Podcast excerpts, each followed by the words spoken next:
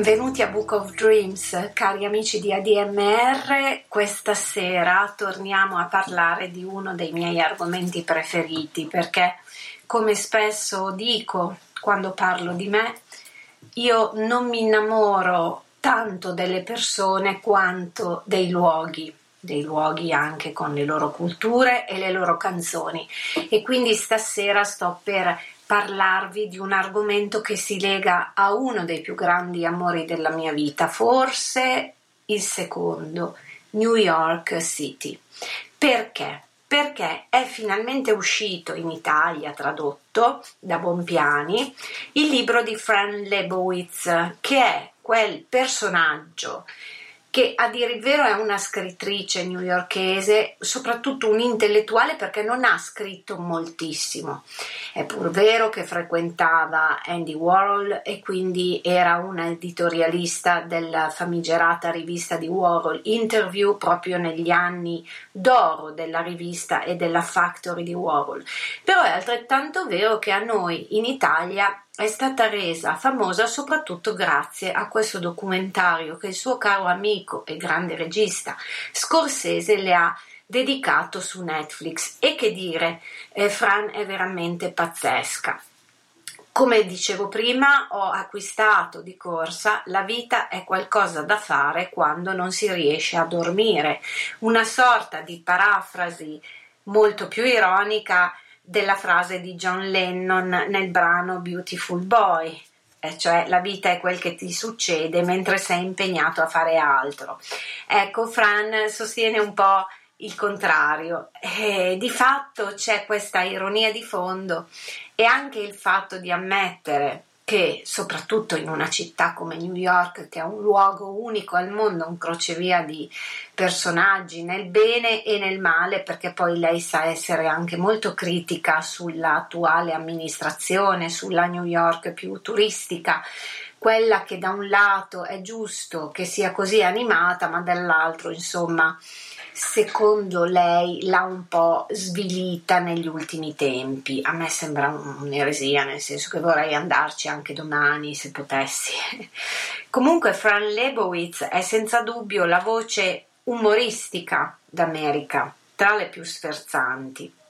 ha un'opinione su qualsiasi argomento e non si fa pregare, anzi al contrario la invitano, pensate un po', a fare proprio a tenere degli incontri pubblici su determinati argomenti. Lei si presta proprio anche a rispondere alle domande del pubblico e lo fa, devo dire, in una maniera così diretta, empatica, a volte cinico, sarcastica, ma sempre con il sorriso è molto divertente. È sicuramente come l'hanno definita sul New York Times un personaggio esilarante ha una dose di Huck Finn, un po' di Lenny Bruce, Oscar Wilde e Alexis de Tocqueville, un pizzico di tassista, questo perché? Perché lei ha raccontato di sé che nei primi anni a New York per essere autonoma ha fatto anche la guidatrice di taxi e c'è dentro un po' tutto eh, anche in questa sua precedente attività che le ha permesso di incontrare una fauna umana notevole. E poi tanti giochi di parole un gergo completamente tritato ma con grandi spuzzate di alta classe. Insomma stiamo parlando di un intellettuale che è soprattutto secondo me più più che appunto una scrittrice in senso puro, è proprio un personaggio, un personaggio che fa parte di New York, del suo DNA.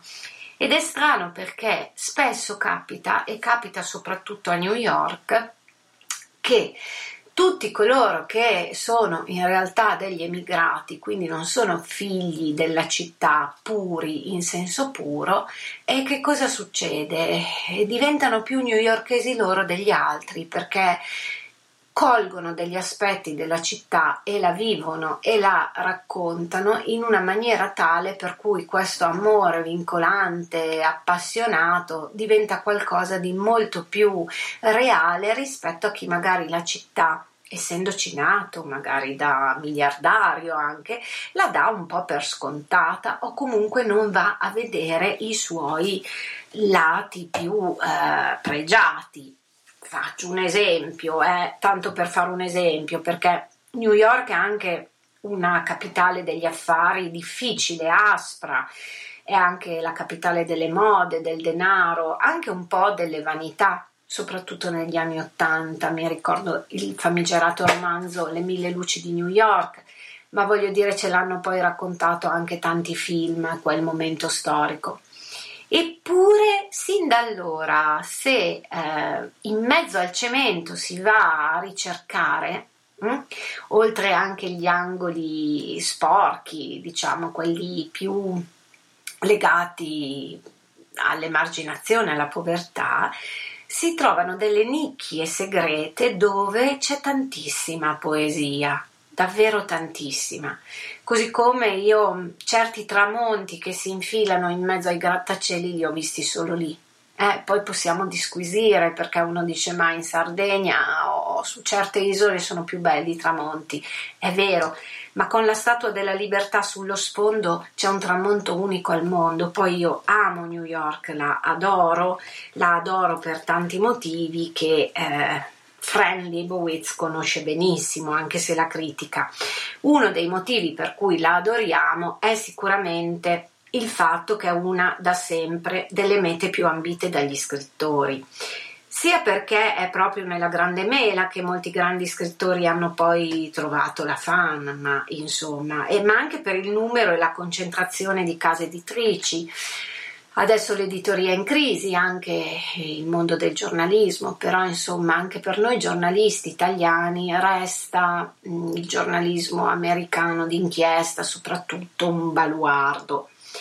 E poi, insomma, è anche diventata la casa di scrittori famosi. Penso a Paul Auster, che a New York ha, dedicato la sua famigerata trilogia, ma poi New York appare in tutti i suoi più grandi romanzi, a Jennifer Egan, a Safran Foer e a molti altri. Adesso sto andando abbraccio, poi ci sono anche i cosiddetti caffè di quartiere che sono molto frequentati dagli scrittori ma anche dai giornalisti, non necessariamente famosi, a me è capitato spessissimo di fermarmi a chiacchierare con dei colleghi casualmente che ho conosciuto in certi punti della città proprio perché è la loro città e naturalmente gli argomenti affrontati sono uno più interessante, più intrigante dell'altro, così come intrigante è il libro di Fran Lebowitz che eh, tra poco vi proporrò anche con alcune letture e così come l'ho lasciata per ultima perché? perché è la grande diva divina non solo di Book of Dreams ma di ADMR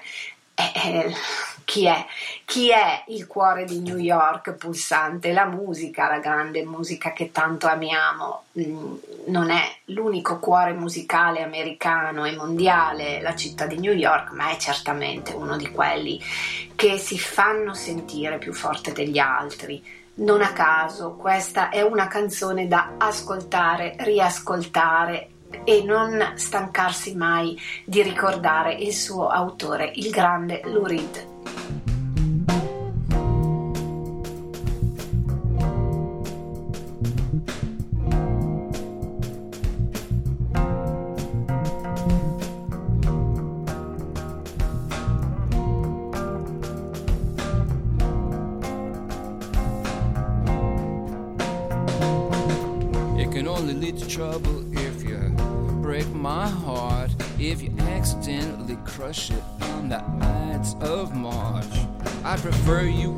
Straightforward.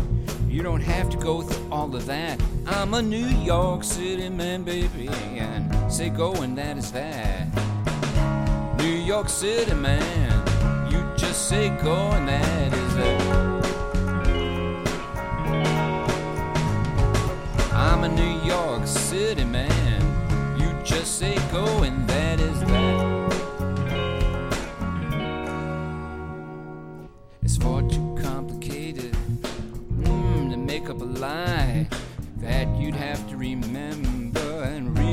really why. I wouldn't want to be around you if you didn't want to have me around. I'm an M A N N man. You blink your eyes and I'll be gone. M A N N man. You blink your eyes, honey, and I'll be gone. New York City man. You blink your eyes and I'll be gone.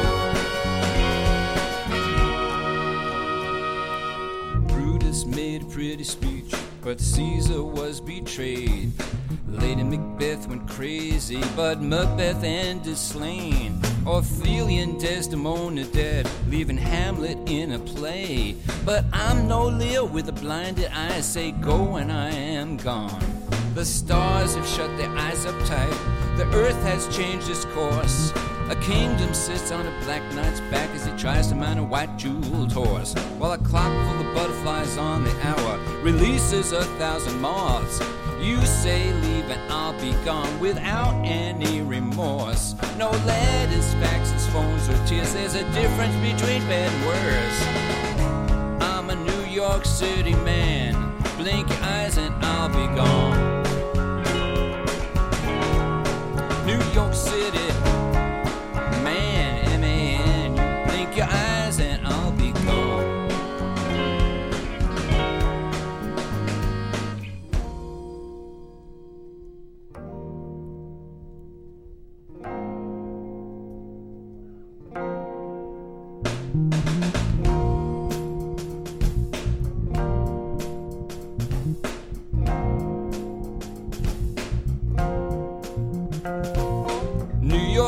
I love you. New York City, man. New York City, how I love you.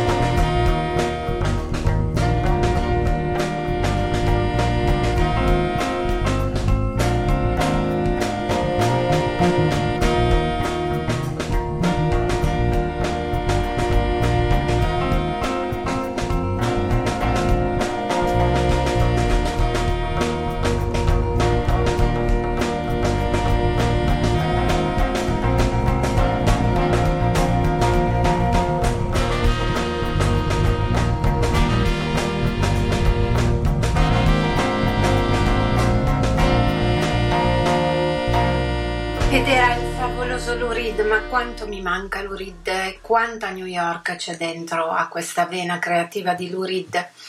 New York City Man è la canzone in cui lui mette in chiaro alcune cose, probabilmente riferendosi anche alla sua relazione artistica e umana con Laurie Anderson che poi sposerà. L'album esce nel 1996, è stato registrato l'anno prima e si intitola Set the Twilight Reading e questa è solo una delle tante belle canzoni di quell'album. È una canzone che ovviamente darà anche il titolo inevitabile a una collezione di Lou Reed che uscirà molto tempo dopo. New York City Man è certamente lui e um, ci sono ecco queste precisazioni rivolte a Lori Anderson in cui le dice praticamente guarda se non ti interessa via io due secondi ho già girato i tacchi come a dire non sono un tipo che cerca pietà o carità se mi vuoi sono così e poi ci sono anche delle citazioni anche qui shakespeariane sul tradimento di Bruto a Giulio Cesare e tante altre cose bellissime. Eh, Lou Reed, grande poeta, poeta newyorkese, indimenticato. E mm, sotto certi aspetti ehm, quest'album che vi invito a riascoltare, tra l'altro c'era una band pazzesca su tutti, non mi dimentico mai di ricordarlo, il grande bassista Fernando Saunders e poi la stessa Laurie Anderson ai cori e al violino. Pensate che per certi aspetti anche questa sorta di guida a vari argomenti legati a New York di Fran Lebowitz è una voce così graffiante a suo modo. Per esempio, in un capitolo lei riporta un articolo d'epoca intitolato Come non sposare un milionario, guida per cacciatori di sfortune. E sappiamo che New York è anche una città molto avida, no? Molto è la città delle mode, del denaro, della borsa. Eppure anche attraverso il sarcasmo di Fran Lebowitz emergono questi scorci segreti di grande poesia che sono gli stessi che mi fanno amare moltissimo New York. Io lì ad esempio ho visto alcuni tramonti che non avrei mai immaginato di vedere, quelli in cui il sole si infila proprio in mezzo ai grattacieli e allora ti senti anche dire sì, beh, però in certe isole i tramonti sono un'altra cosa. Boh, sarà anche così, però con lo sfondo della Statua della Libertà, beh, insomma, il fascino, almeno per me, è un fascino irraggiungibile, irripetibile. E comunque è anche vero che appunto a New York eh, il celebre film eh, girato da Marilyn Monroe era proprio come sposare un milionario, no? a partire dalla realtà del denaro che ruotava attorno alla Big Apple.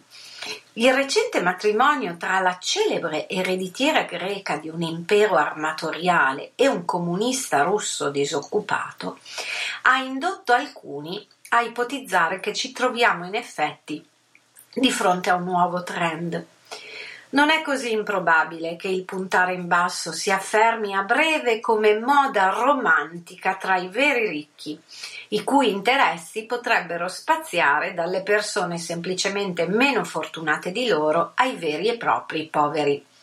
In tal caso i nostri fratelli più abbienti avrebbero senza dubbio bisogno di qualche consiglio pratico e di una guida sollecita. Metto dunque a disposizione il seguente corso di formazione. E qui mh, mm, c'è anche molta verità, eh, nel senso che anche da noi basta a volte così trovare un compagno o una compagna molto più giovane, anche se magari è interessata al nostro denaro, alcuni all'occhio ci cascano mm, con tutte le scarpe incluse. Ecco, allora lei in questa guida, molto sarcastica ovviamente, comincia passo dopo passo. Dove si radunano i poveri? Rompere il ghiaccio con i poveri. Cosa non dire mai ai poveri? Breve glossario di parole usate dai più poveri. Ad esempio, saldi, ma anche polpettone, stremato di lavoro, affitto, E quindi insomma c'è questo scorcio di eh, descrizioni molto ironiche in cui prende molto Fran Lebowitz per i fondelli proprio, soprattutto il riccone, ecco, che anche a New York a suo dire riccone o riccona, ma più frequentemente ancora uomo, eh, a suo dire insomma si fa prendere un po' per il naso. E d'altra parte la moda eh, negativa, diciamo il lato negativo, ma altrettanto vero della Big Apple è questa ricerca di denaro.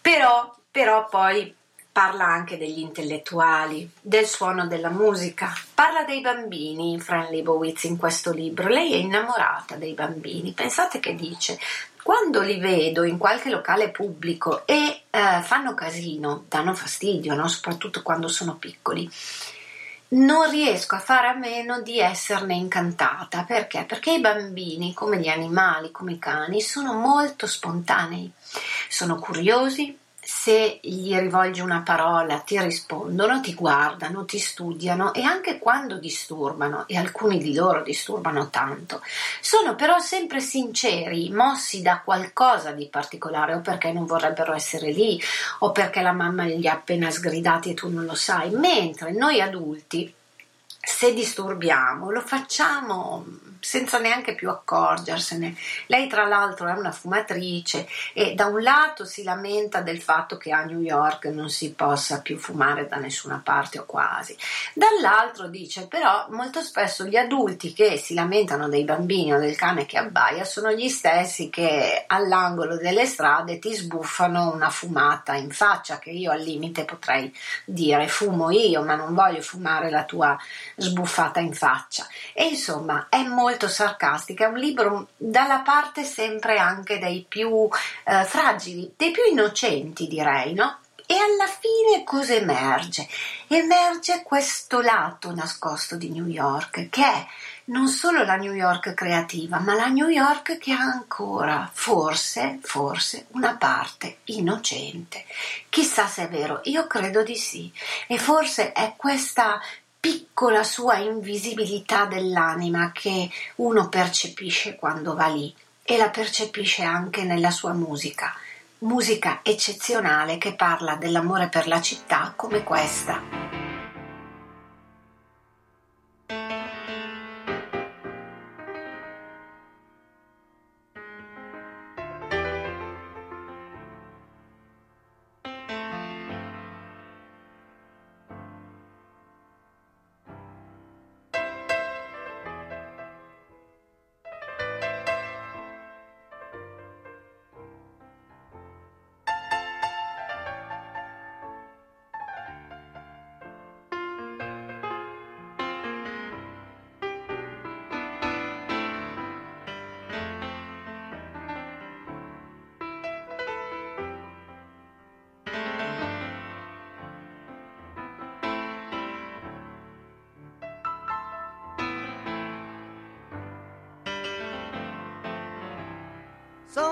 Like to get away, take a holiday from the neighborhood. Hop a flight to Miami Beach or to Hollywood. But I'm taking a Greyhound on the Hudson River line. I'm in a New York state of mind.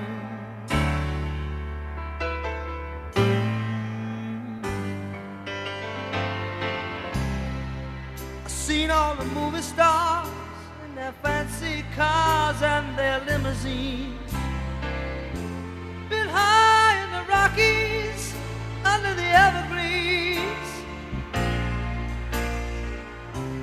I know what I'm needing, and I don't want to waste more time. I'm in a New York state of mind.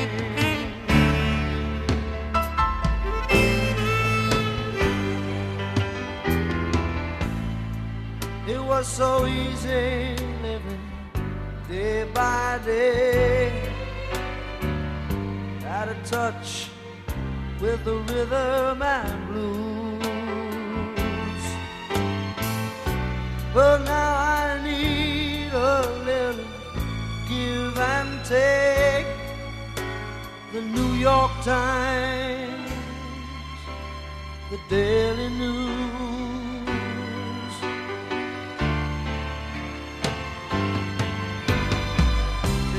Comes down to reality, and it's fine with me, cause I've let it slide.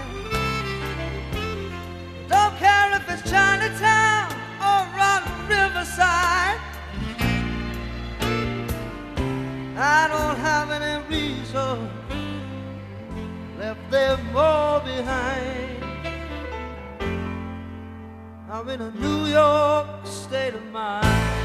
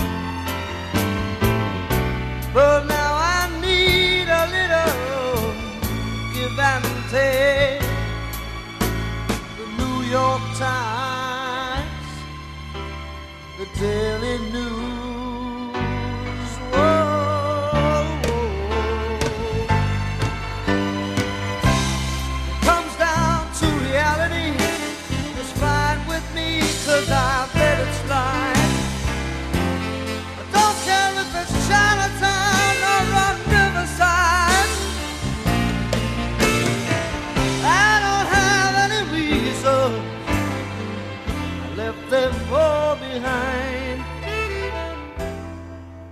I'm in a New York state of mind.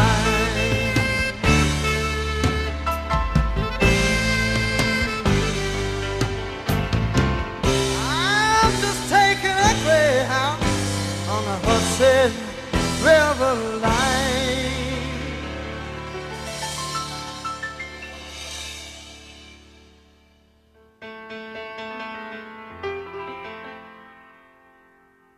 Cause I'm in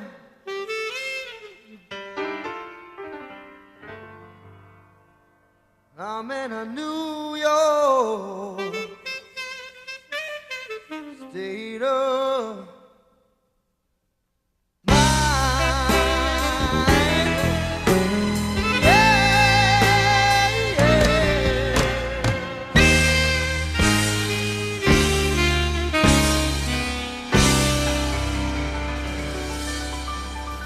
Dai che ve l'aspettavate questa canzone del grandissimo Billy Joel, Billy Joel che è ancora artist residence del Madison Square Garden, lui una volta al mese ripropone tutti i suoi più grandi successi, preferisce questo al fatto di poter registrare un nuovo album di canzoni, è certamente una scelta. In ogni caso fa sempre il pienone, io ho visto L'ho visto più volte anche con degli ospiti importanti, da Springsteen a Bon Jovi, ai Rolling Stone, ma anche Eddie Vedder, Paul McCartney, cose pazzesche. E pensate, New York State of Mind è in assoluto, direi, una delle canzoni che più raccontano l'amore per New York, non solo la città, ma proprio il fatto di come questa città ti entra dentro praticamente. È un brano dall'album Turnstiles del 1976 e direi che è in assoluto una delle mm, canzoni più belle che siano mai state scritte per la città di New York, tra cui ah, intanto in diretta vi ringrazio per i messaggi che sto ricevendo. Ehm, ringrazio anche Nicolò Ferrari alla regia che non mi interrompe, anzi cerca sempre di migliorare anche Book of Dreams che ormai diventa una puntata che inizia alle 20.10, a volte anche un po' più tardi dopo il bellissimo flash di Enzo Gentile, caro diario, quindi sono anche contenta della dilatazione. Non siamo sempre ehm, puntualissimi, ecco, lo dico sempre, mi scuso anche con chi viene dopo di me, i bravissimi Marco Valenti, Marco Denti, Fulvio Felisi, poi ci sono anche delle repliche notturne, insomma, voi state sempre lì, fate così, eh? O comunque quando siete comodi vi andate a ripescare i podcast dal sito o dall'app gratuita e in qualche maniera ci ritroviamo, ci ritroviamo con storie bellissime e soprattutto con tanta buona musica proprio come quella di Billy Joel. E ci racconta Fran Lebowitz, New York è fatta soprattutto dalle persone, una miscellanea di persone. Le persone, categorie che a mio parere ha sempre attirato su di sé una quantità eccessiva di attenzioni, spesso vengono paragonate ai fiocchi di neve. Questa analogia sta a suggerire che ognuno sia unico, non esisterebbero due persone uguali. È abbastanza palese che non sia così. Anche con il tasso di inflazione corrente, anzi specie al tasso di inflazione corrente, le persone sono semplicemente dozzinali. E mi affretto ad aggiungere, la loro unica somiglianza con i fiocchi di neve risiede nella costante e deplorevole tendenza a trasformarsi in fanghiglia dopo qualche giorno di sole. Si tratta, ne sono consapevole, di una visione non particolarmente popolare né originale. Credo però sia la prima volta in assoluto che viene presentata con l'intento di comprovarne la veridicità attraverso una ben documentata prova scritta. In altre parole, tutti parlano delle persone, ma nessuno fa mai niente in merito. Io ho deciso di fare qualcosa ovvero provare che, salvo in occasioni rarissime, una persona è sostanzialmente identica a qualsiasi altra. Dicono tutte le stesse cose, hanno gli stessi nomi e lo stesso taglio di capelli. Non si tratta di un fenomeno moderno, ma di una costante che ha attraversato la storia. Lo si vedrà chiaramente procedendo con ordine cosa dicono le persone, i nomi delle persone, come le persone portano i capelli, è tutto vero, se non mi credete andate a verificare di persona. Allora, questo è proprio cinismo, è cinismo allo stato puro, ma come vi dicevo prima, Fran Lebowitz um, così è molto sarcastica nei confronti degli adulti e delle mode, soprattutto di tutti quelli che a un certo punto seguono la moda. A proposito di capelli, ad esempio, cita anche artisti, grandi artisti che hanno avuto, secondo lei, lo stesso taglio di capelli o comunque simile. Victor Hugo e Sarah Caldwell, William Wordsworth e Frank Lloyd Wright, Yeats e Hockney, Jean Cocteau e Ellie Wallach, Pablo Picasso e Philip Splever suo nonno materno, quindi anche molto molto molto simpatica insomma in questo suo voluto sarcasmo e cinismo. Oppure può essere anche uno di quei personaggi, mi rendo conto, che ti possono anche stare sulle scatole e ci sta perché vuol dire avere comunque una voce forte. La cosa peggiore è quella indifferenza o quel, quella cosa né carne né pesce che insulsa, che sarà anche rassicurante, ma che a New York City, grazie a Dio, non si trova, non si trova quasi mai. E questa, secondo me, è una gran cosa. In Italia comincia a essercene tanta eh, di fuffa di quel genere lì e forse sto anche un po' parlando dei miei incontri privati spesso che mi annoiano un po'. Meno male che ci siete voi amici di ADMR, meno male che c'è la musica e chi è appassionato di certa musica solitamente sempre di suo una gran persona interessante. Quindi sappiate che la vostra attenzione non la do per scontata, sappiate anche che io ho una visione comunque della gente molto positiva che è ehm, soprattutto la voglia di immaginare le persone positive. Non sono tutte con un carattere deciso, non sono tutte con una volontà ferrea, però sapete, la penso come Patti Smith, come Patti Smith che con questa canzone non solo per i suoi trascorsi a New York, al Chelsea Hotel, al Greenwich Village, ma proprio per l'energia che ci mette dentro, dentro la sua poesia, il suo vissuto, beh, questa secondo me è una canzone molto newyorkese, anche se non cita la città.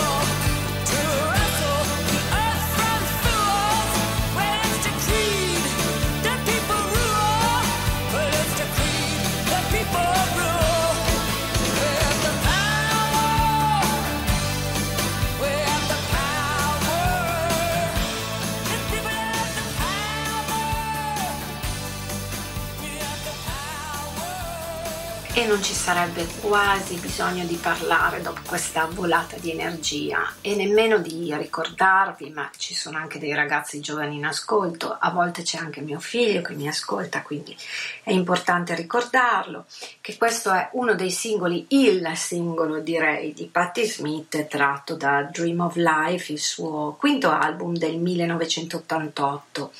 Era veramente una un momento, una fase bellissima.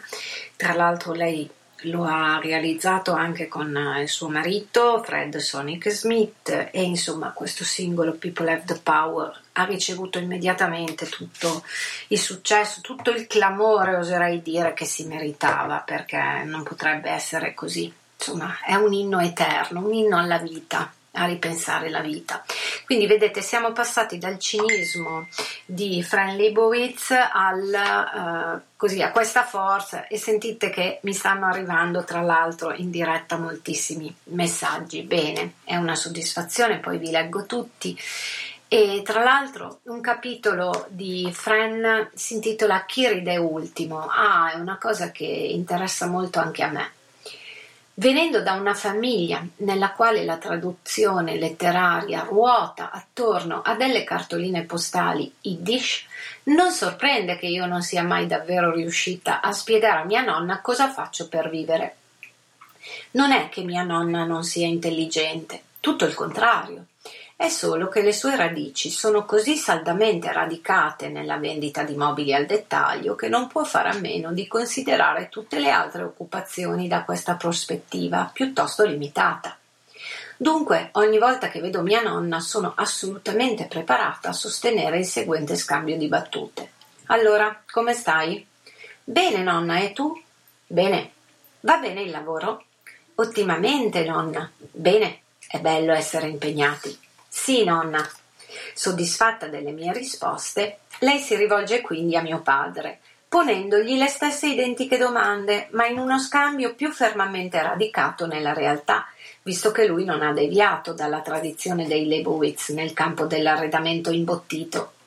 La mancanza di comprensione reciproca tra me e mia nonna mi tormenta da tempo e in occasione del suo 95 compleanno, festeggiato di recente, ho preparato una storia della mia attività lavorativa, nella speranza che la aiuti ad avere una visione più chiara della mia vita e di ciò che faccio. Segue una bellissima sorta di monologo, lettera bellissima, molto ironica anche in questo caso, in cui lei rivendica appunto il successo ottenuto a un certo punto, eh, pur essendosi scostata non solo dalla dall'arredamento, ma anche da tutta la tradizione ebraica della sua famiglia, no? così come il suo stesso cognome ci riporta. Lei è cresciuta e ha studiato nella provincia americana, a un certo punto è andata a New York, tra l'altro poi lei si è anche apertamente subito presentata come donna omosessuale e quindi insomma rivendica un diritto alla libertà e anche allo stile, al suo look molto androgino, no? tanto che un termine che ricorre spesso lo preciso perché se no se c'è qualcuno che rivendica terminologie diritti LGBT eccetera, eh, magari può stupirsi, ma lei addirittura quando parla di sé usa spesso il termine omosessuale, non usa mai lesbica, lesbian, ma proprio homosex. E, beh, questa la dice lunga sulla sua personalità, una personalità comunque molto forte e questo è un libro che raccoglie, come dicevo all'inizio, solo alcuni dei suoi pensieri, dei suoi vademecum, legati anche a degli articoli apparsi su eh, riviste quotidiane importanti dell'epoca. E poi vale la pena senz'altro magari andare a recuperare quei pochi libri che lei aveva scritto in quegli anni che si trovano su eBay a un costo devo dire anche abbastanza altino però sicuramente insomma chi mastica la lingua inglese vuole saperne di più non solo su Fran Lebowitz ma su tutta eh, l'intelligenza che ruotava New York dagli anni 80 in su e eh beh eh, forse è il caso di recuperarli cosa che ho fatto anch'io e procediamo con l'ascolto di canzoni bellissime legate alla Big Apple come questa.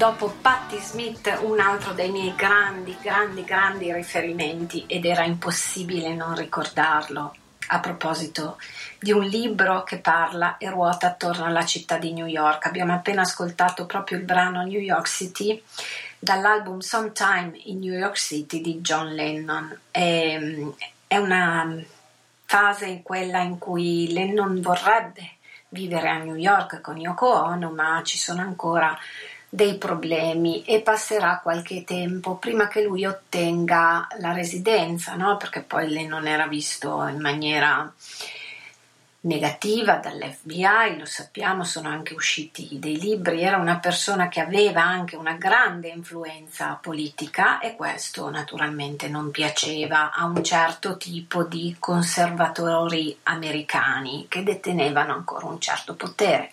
C'era Nixon alla presidenza degli Stati Uniti e poi il destino ha voluto che John a New York venisse tra le altre cose ucciso. Ma comunque lui amava New York ed è giusto che Yoko Ono, a mio avviso, sia rimasta a vivere lì, così come il figlio Sean avuto da Yoko e così come il fatto che Strawberry Fields sia proprio lì, in quest'angolo di Central Park, dove tutti possiamo andare a ricordarlo, a ricordare soprattutto il suo messaggio.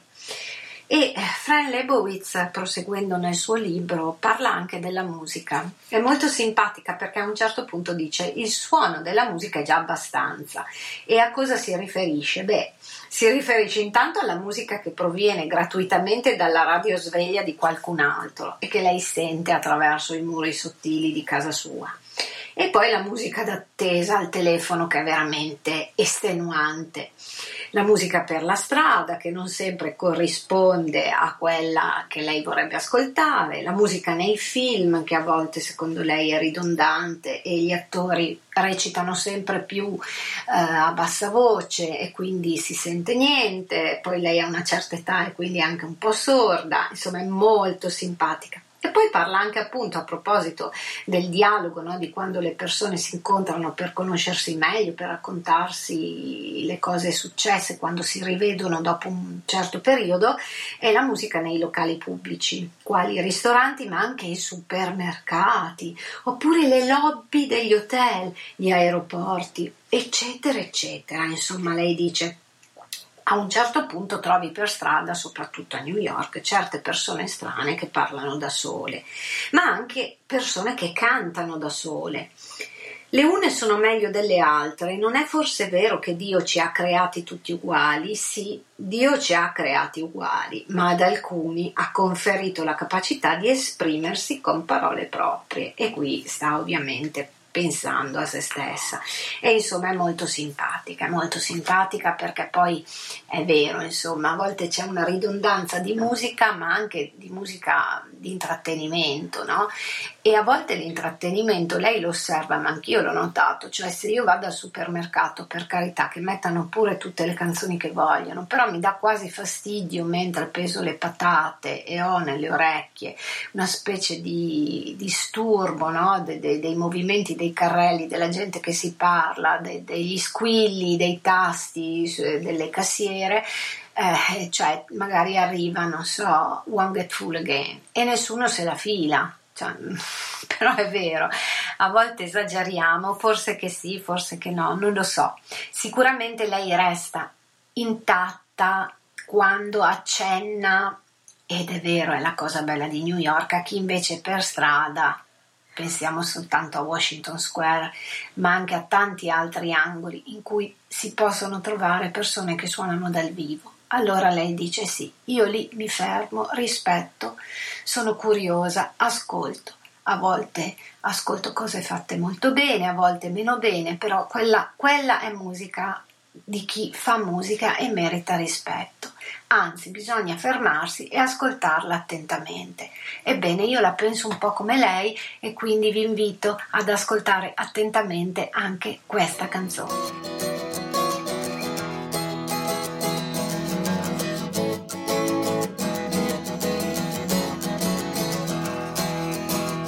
Woke up, it was a Chelsea morning, and the first thing that I heard was a song outside my window, and the traffic wrote the words.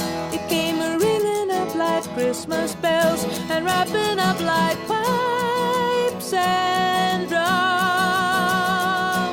Oh, won't you stay? We'll put on the day, and we'll wear it till the night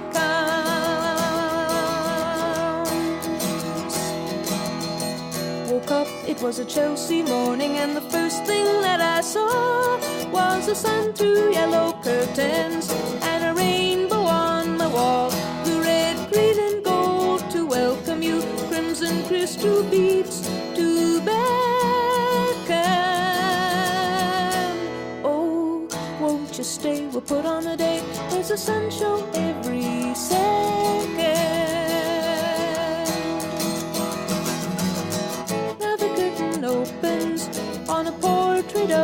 Today. And the streets are paved with passers by, and pigeons fly, and papers lie waiting to blow away.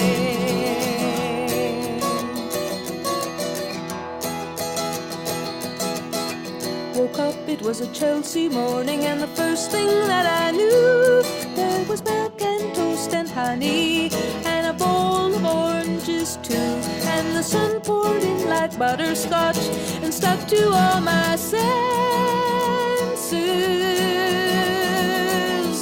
Oh, won't you stay? We'll put on the day and we'll talk in